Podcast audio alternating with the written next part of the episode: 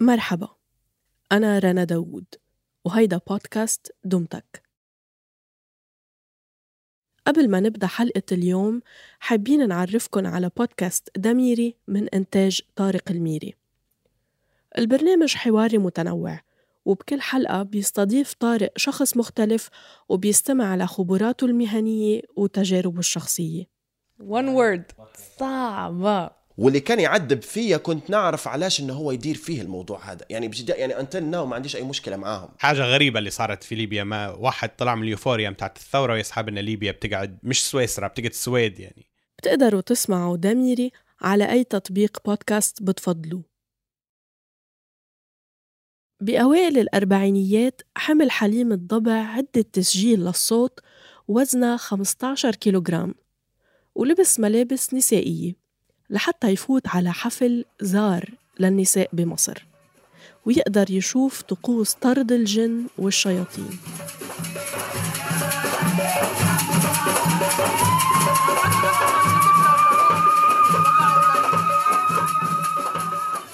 سجل أصوات الزار والصياح وضرب على الدف ومن هالتسجيلات وخياله صنع مقطوعة موسيقية اسمها تعبير الزار. كان مسحور بهالأصوات وقدر يسحر العالم فيها بطريقته.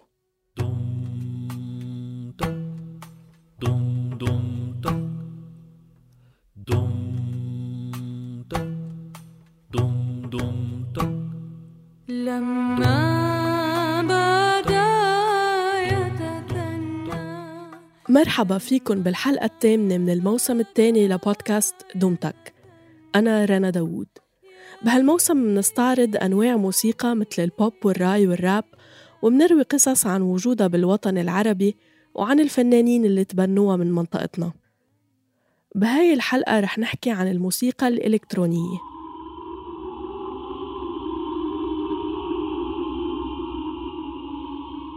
حليم ما كان بده يروح بس أخوه قنعه وأخدوا معه على مؤتمر الموسيقى العربية بالقاهرة بكل الأحوال.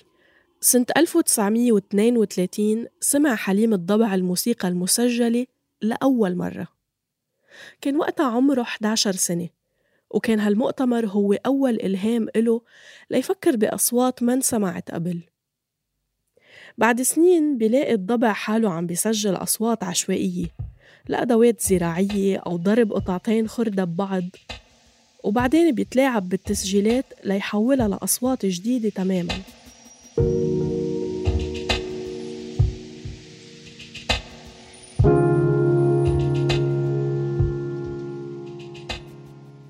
الفكرة أو التقنية.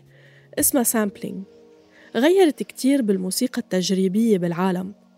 إنه نستخدم أصوات من الحياة اليومية من الشارع ومن حركات أجسامنا ومن الطبيعة وبعدين منعدلها بمؤثرات صوتية.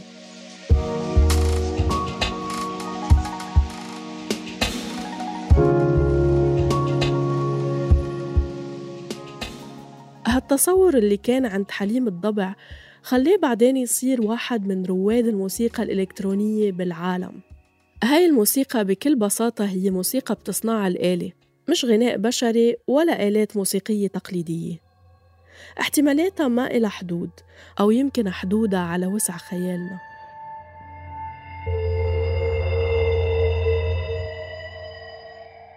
خلق الضبع بالقاهرة وكان يشتغل مهندس زراعي. فقدر يتجول بقرى الصعيد ويتعرف على الموسيقى الفولكلورية فيها. وبنفس الوقت كان مسموح له يستخدم أدوات للتسجيل من راديو الشرق الأوسط بحكم صداقاته. ولهالسبب كان يقدر يدمج العالمين سوا.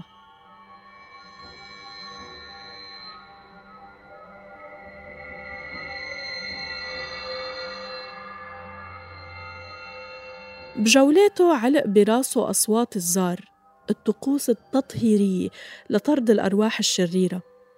وما قدر ينسى مشاهد لنساء عم ترقص بخشوع وحواليهم غيم كبير من البخور.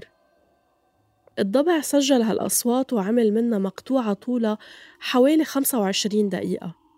رقصت عليها الباليرينا مارثا جراهام بواحد من عروضها. وكانت هالمقطوعة واحدة من 300 مقطوعة تركت ضبع كإرث لهالعالم.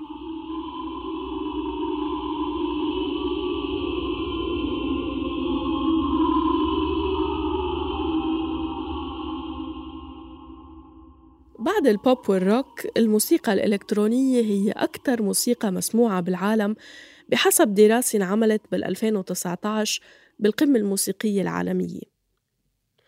مع هيك ورغم وجود أسماء عربية رائدة بالموسيقى الإلكترونية مثل حليم الضبع كان ولساته إنتاج هالموسيقى عم بيصير على نطاق صغير بالعالم العربي. ولحتى نفهم أكثر كيف شكل مشهد الموسيقى الإلكترونية بعد الألفين تواصلنا مع زياد نوفل منتج موسيقي لبناني وثق هالمشهد بإنتاجاته وكتاباته.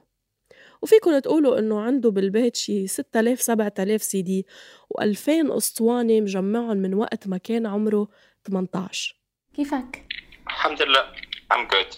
اشتغل زياد براديو لبناني وقدم فيها موسيقى محلية وعربية بديلة.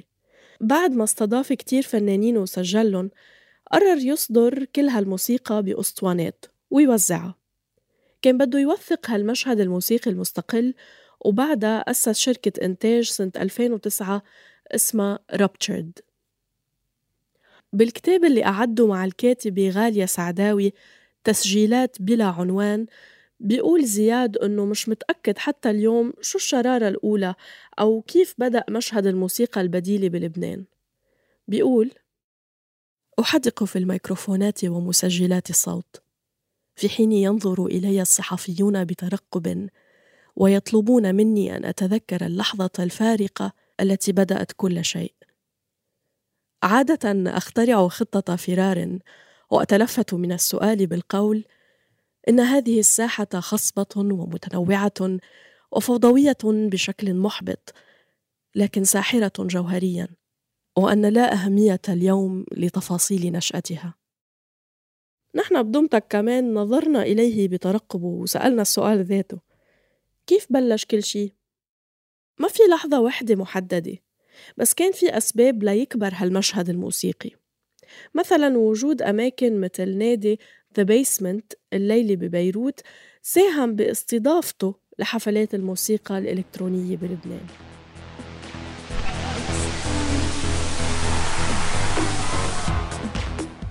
وببداية الألفين كان أجر الموسيقيين واستمرارهم بيعتمد على عدد الناس اللي بيجوا على الحفلة.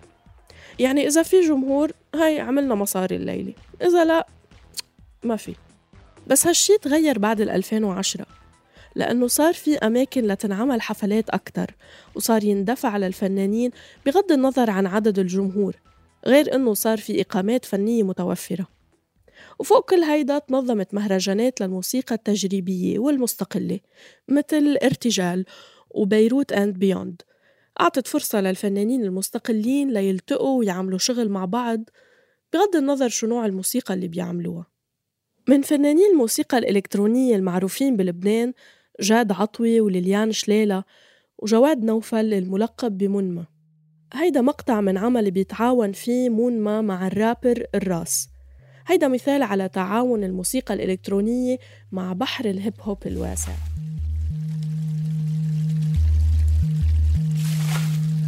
بس بدي تطير بسبح بانعكاسات السما على المي.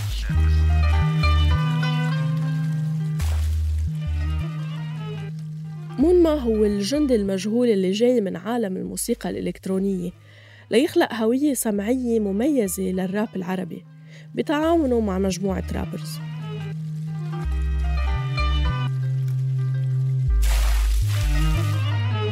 والدي تشطف البرندة بارجة تقصف البرندة. حرب على المي حب المي. حرب من البحر حب على البحر. غاز بالمي مي على الغاز.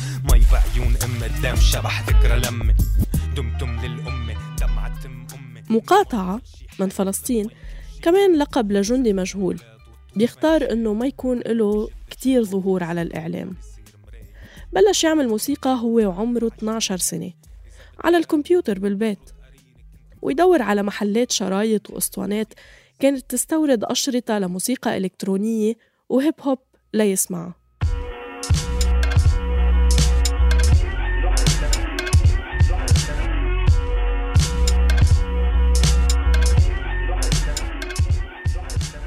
أسس مع موسيقيين غيره مجموعة رام الله أندر جراوند اللي كانت بالغالب تعمل موسيقى راب.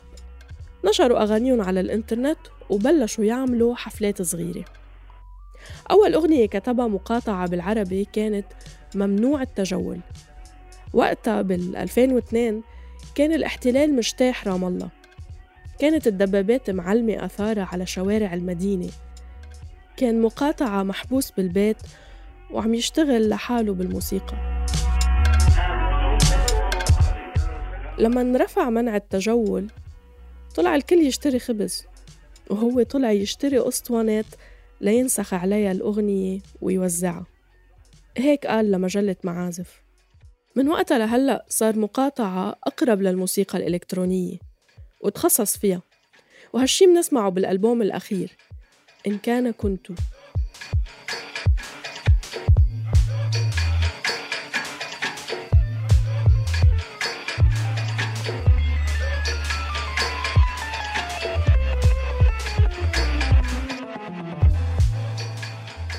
ومع الوقت صار مقاطعة مقتنع إنه الموسيقى كل الموسيقى المفروض تكون موجهة للمجتمع الأصلي اللي بتطلع منه. الموسيقيين العرب بيواجهوا هيدا السؤال دايما. هل نحن منخاطب الغرب ولا منحكي مع حالنا عن حالنا؟ هالأسئلة بتطلع خصوصا لما بيكونوا عم يقدموا نوع فن مثل الموسيقى الإلكترونية؟ دينا عبد الواحد منتجة موسيقى إلكترونية من تونس. بتقول إنه أحيانا بترفض عروض حفلات لأنه بتنظر لها بس على إنها مجرد موسيقية عربية أنثى. بتقول إنه هيدا الانبهار الأوروبي بإنه العرب يا ما شاء الله بيعرفوا بالموسيقى ويا ما شاء الله حتى البنات بيطلعوا على المسرح. وكل هالتعميمات اللي جاي من مبدأ الدهشة والاستغراب من فوق يعني كلها هيك ما عادت محتملة. عبرت عن هالشي أكتر بفيديو من إنتاج فايس ربوني. امشي على البرزخ. اتجرى الزرنيخ بالنسبة للعالم الغربي معناتها اللي يحبوا يقولوا إيه خلاص بعد الثورة ولات تونس الكلها. يجي هاي دينا آه، مثال. لا لا. لا ما تحملش مصر أنا ما نمثلش شعب ما نمثلش أنا نمثل حياتي. يجمل التسويق واتمرغ والجاهل بينسى. تونس آه، في الليل كيف نخرج برا في الشارع مثلا؟ نحس بشوية تحدي. ما ماناش نخرجوا للشارع باش نمشيو من ألف لباء مرات نعملوا هكا. آه، نزقزقوا يمكن برشا حاجات لازم نبعدوا عليها وكل شيء خاطر نحبوا معناتها ريوسنا يكونوا معناتها خاليين من أي آه، ظلم. نجموا آه، نعيشوه في, في الليل. فأنا بالنسبة لي أنا الليل هو آه، كأنه سينما ولا كأنه فينيو قاعة. وين فما حاجة قاعدة تصير وتتبعها من أول لآخر وتفرح بها ولا تبكي منها.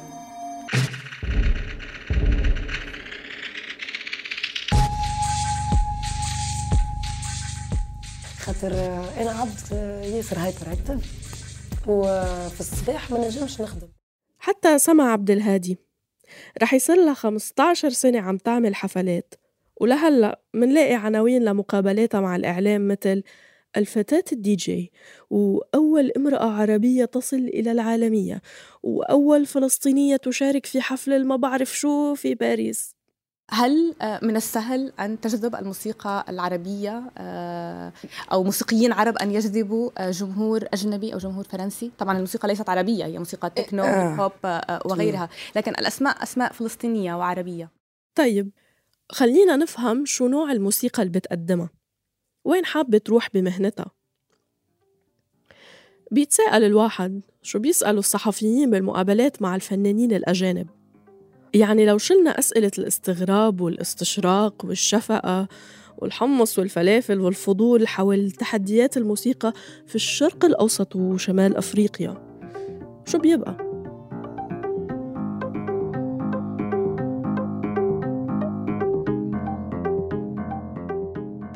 بهالموسم عم نحاول نستكشف كل نوع موسيقى معكن من خلال البحث والكتابة ونقاشات التحرير بالمكتب والعالم الافتراضي بما أنه تقريبا كل واحد من الفريق ببلد. بس المهم أنه خلال هالوقت كنا عم نفكر أنه يمكن في تعريف واضح للموسيقى الإلكترونية. أنه خلص هي ببساطة كل موسيقى انصنعت بطريقة إلكترونية. بس إذا منفكر هيك هيدا بيعني أنه كل الموسيقى المعاصرة إلكترونية. بما أنه كل الموسيقى بتمر بمرحلة ديجيتال خلال إنتاجها طيب شو إذن التعريف الأدق؟ هل هو استخدام الآلات الإلكترونية لصنع الأصوات؟ يعني ممكن نفترض أن استخدام برامج الكمبيوتر ومؤلف الموسيقى الإلكتروني synthesizer و samplers واللعب بهاي المساحة كوسيلة أساسية والمهم أنه تستكشف أصوات جديدة مش اعتيادية هيك كأنه العالم مقطوعة كبيرة والمؤلف نحات بعالمه عم يبدع فيها.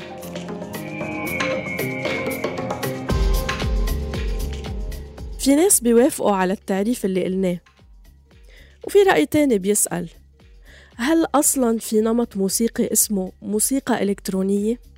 لا بس في إلكترونية بالموسيقى. يعني حسب هيدا الرأي الإلكترونية مجرد تقنية. مجموعة خطوات طريقة مش نمط موسيقي كامل. بس لما ينقال إنه نمط موسيقي معناته في شي جديد للاستهلاك مصدر جديد للربح. شركات عالمية عم توهمنا إنه نحن على الموضة بينما عم نسمع أحدث الموسيقى الإلكترونية ومنشتري آلاتها. مش هدفنا نضيعكن بس حبينا نشارككم بالحيرة اللي نحن فيها. لنفكر سوا. بس مبدئيا رح نعتمد مصطلح الموسيقى الإلكترونية بالحلقة ونكمل نحكي لكم شو منعرف.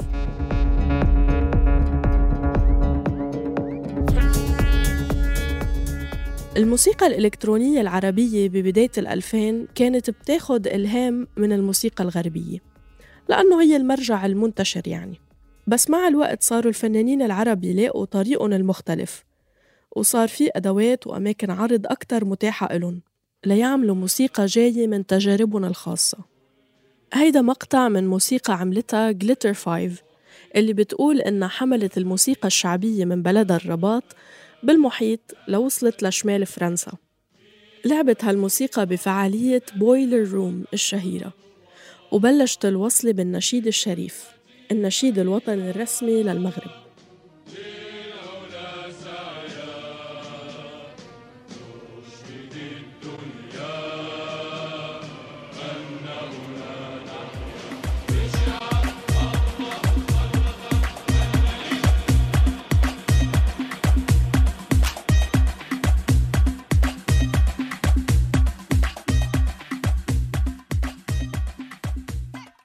الموسيقى الإلكترونية هو العنوان الكبير الواسع اللي جواته أكتر من شكل مثل تكنو، هاوس، أمبينت وكل واحد من هيدول جواته كمان تصنيف.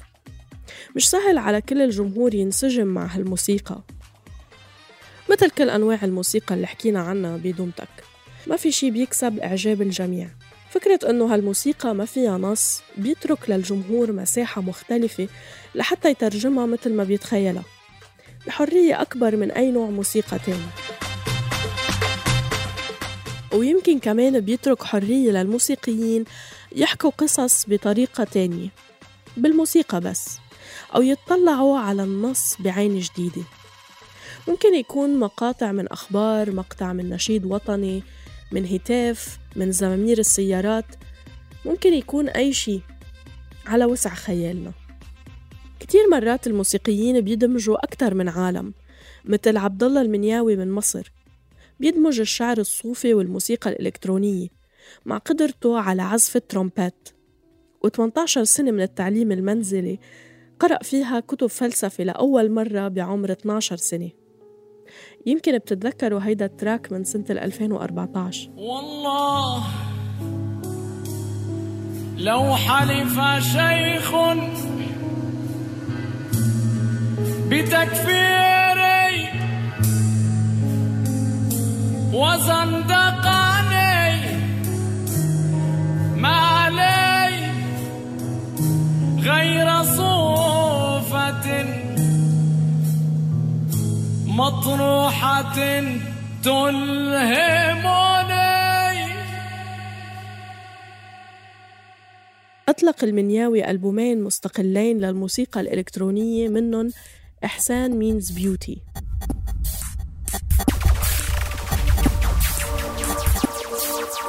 Les commandes régulières de la police nous sont bien organisées, mais données.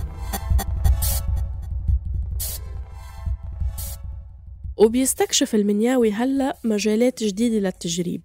بتعاونه مع الثلاثي كارل جاري اللي بيقولوا إنه خلال السنوات الأخيرة أعمالهم مع المنياوي صارت جزء جوهري من شغلهم. هيدا مقطع من عمل مشترك اسمه نيروز.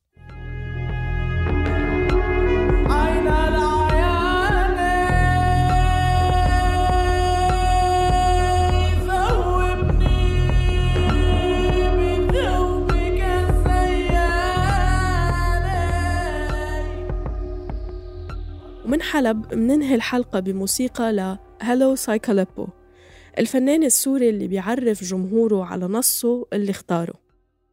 الموسيقى الطربية لما تندمج مع الموسيقى الإلكترونية. electro طرب. أدى عروض حية بلبنان وتركيا وهولندا وغيرهم. نسمع مثلا electro عبد الحليم. كل ما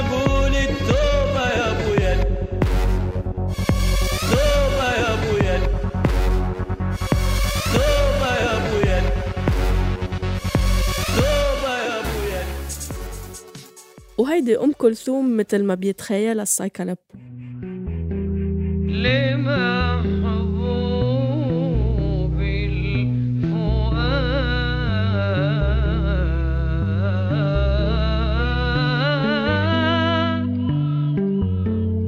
إن الأمر هالحلقة بحثا وكتابة للما رباح تحرير وإنتاج صبرين طه.